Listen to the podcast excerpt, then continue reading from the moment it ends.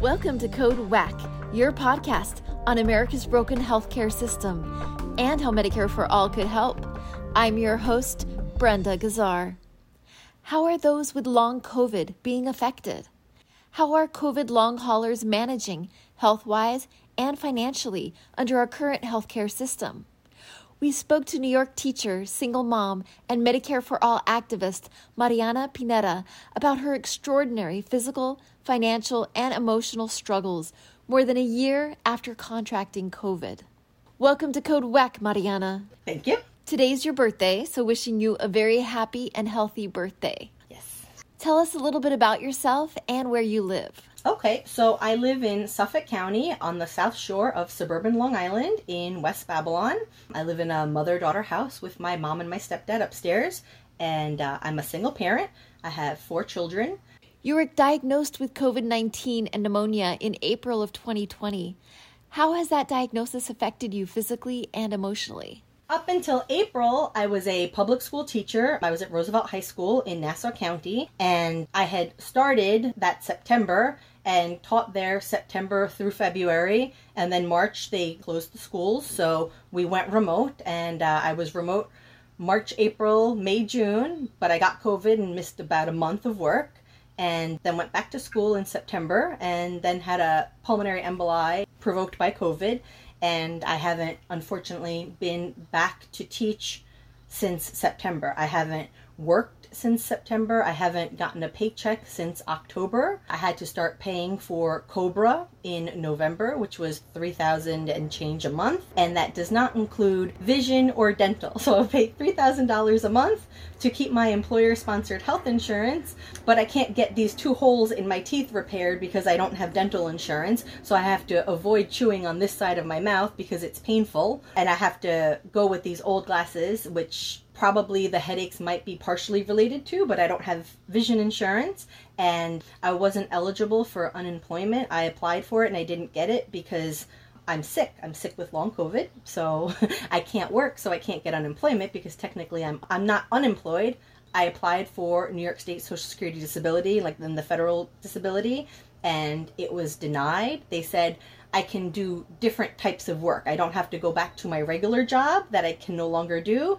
I can find light work that requires minimal standing, minimal lifting. So I don't know if any of your listeners can think of a job that provides good health insurance with dental and vision that is not physically taxing and that would still pay $64,000 a year and that the only prerequisites are those that one would have to become a teacher. You know, please let me know because apparently Social Security Disability is very confident that it should be no problem for me to find gainful employment at my old wages, you know, with these current new parameters. Wow. So, how did you manage to pay more than $3,000 a month for your Cobra? When I was better, but financially stressed, one of my good friends, Katie, who has organized with PNHP Metro and the Campaign for New York Health, she started this GoFundMe to cover my Cobra and we raised over $12,000 and a lot of that money came from people within the Bernie Sanders campaign community and people within the New York Health Act and Medicare for All community. But you know what? If we had Medicare for All, we wouldn't need no stinking Cobra. If we had New York Health Act, there would be no Cobra because our health insurance would not be tied to our employer, which is is one of the most important takeaways from all of this. How many people lost their jobs during COVID? How many people lost their employer sponsored health insurance during COVID? I have friends who didn't see their cardiologist and didn't refill their blood pressure medications for most of the pandemic because they were home, unemployed, ineligible for their employee sponsored health insurance but we had no idea how long this would last. So a lot of people who probably should have applied for Medicaid right away didn't. And so, yet again, this highlights how employer sponsored healthcare is just a terrible, terrible idea. What were you going through physically? Why was it so important for you to be on Cobra insurance during that time?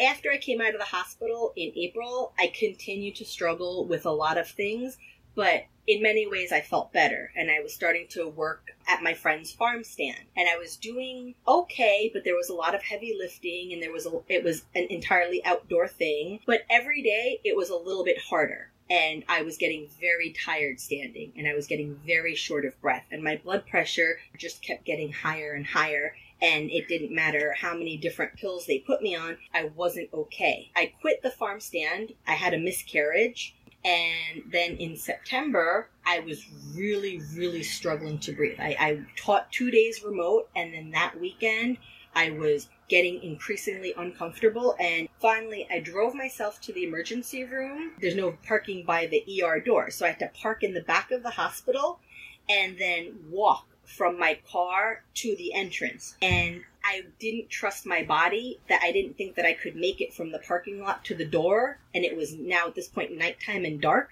And I was scared to just collapse in the parking lot in the dark and maybe get hit by a car. So I waited in my car overnight until it was light out because I felt embarrassed calling 911 from the hospital parking lot. you know, who does that? So I just waited it out and I, I became hypoxic and I was hallucinating and I went into organ failure. Oh, that's so hard. And so by the time I finally dragged myself from the car to the front doors of the hospital, I collapsed in a wheelchair and they took me into triage and they did an x ray and they discovered six blood clots in my lungs and there was a two inch clot that was the largest one, and that was lodged in my pulmonary artery. And that's why I was going into organ failure and, and hypoxic. And so if I hadn't gone to the emergency room, I probably would have died at home. And I probably should have called 911 and gotten into the hospital sooner, but we did the emergency surgery. Um, it was called a manual thrombectomy. You're awake during the procedure and you see it on the screen. They go in through your groin into an artery and they it's this little wire with a little grabby hook kind of like a tiny claw machine. And they would just go in and grab each blood clot and then shoop and pull it out of you from your heart and your lungs down through your groin and then they would pull it out at your groin. And they did that six times. Wow. That's what really wrecked me health wise after that procedure uh, I was in the ICU for a couple of days, and then I was in the regular unit for a couple of days, and then I was discharged, and I needed a walker, and I needed a shower chair, and I still use the walker and a shower chair now. Unfortunately, sometimes I have incontinency issues, and but fun fact: the insurance they covered the walker, but the insurance would not cover the shower chair, and they won't cover adult diapers, even though both are required post COVID, post pulmonary embolism, but the insurance isn't going to pay for those.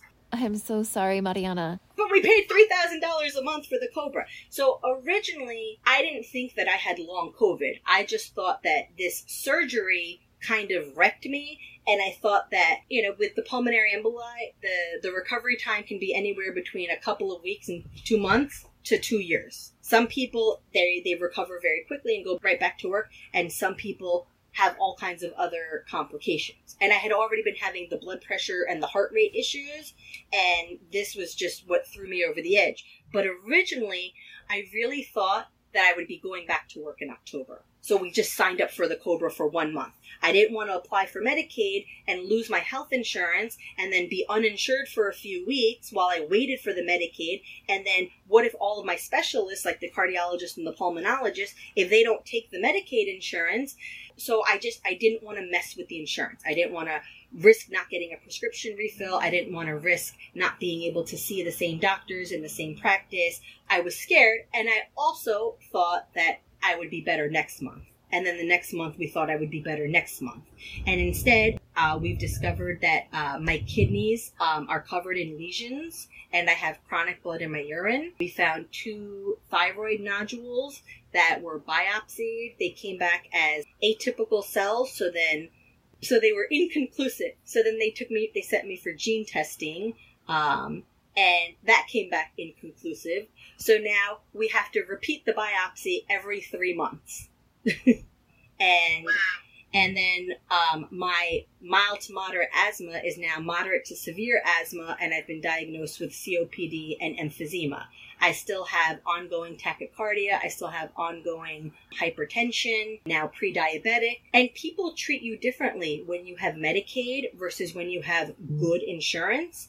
And I have experienced firsthand the difference in how they treat Medicaid patients. You are second class citizens oftentimes when you are getting medical treatment. Knowing that, I didn't want to give up my good teacher health insurance and be a Medicaid patient because I know that they get treated differently. I didn't have a, a primary care doctor at the time of the pulmonary embolism, and so I just went to my local community clinic, the Martin Luther King Clinic in Wyandanch.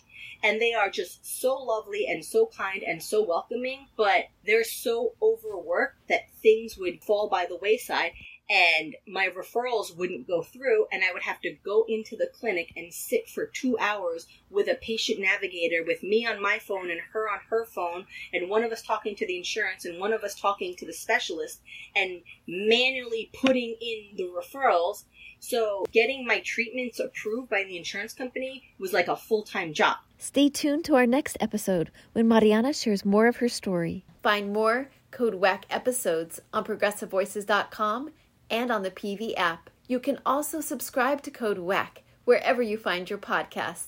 This podcast is powered by Heal California, uplifting the voices of those fighting for healthcare reform around the country. I'm Brenda Gazzar.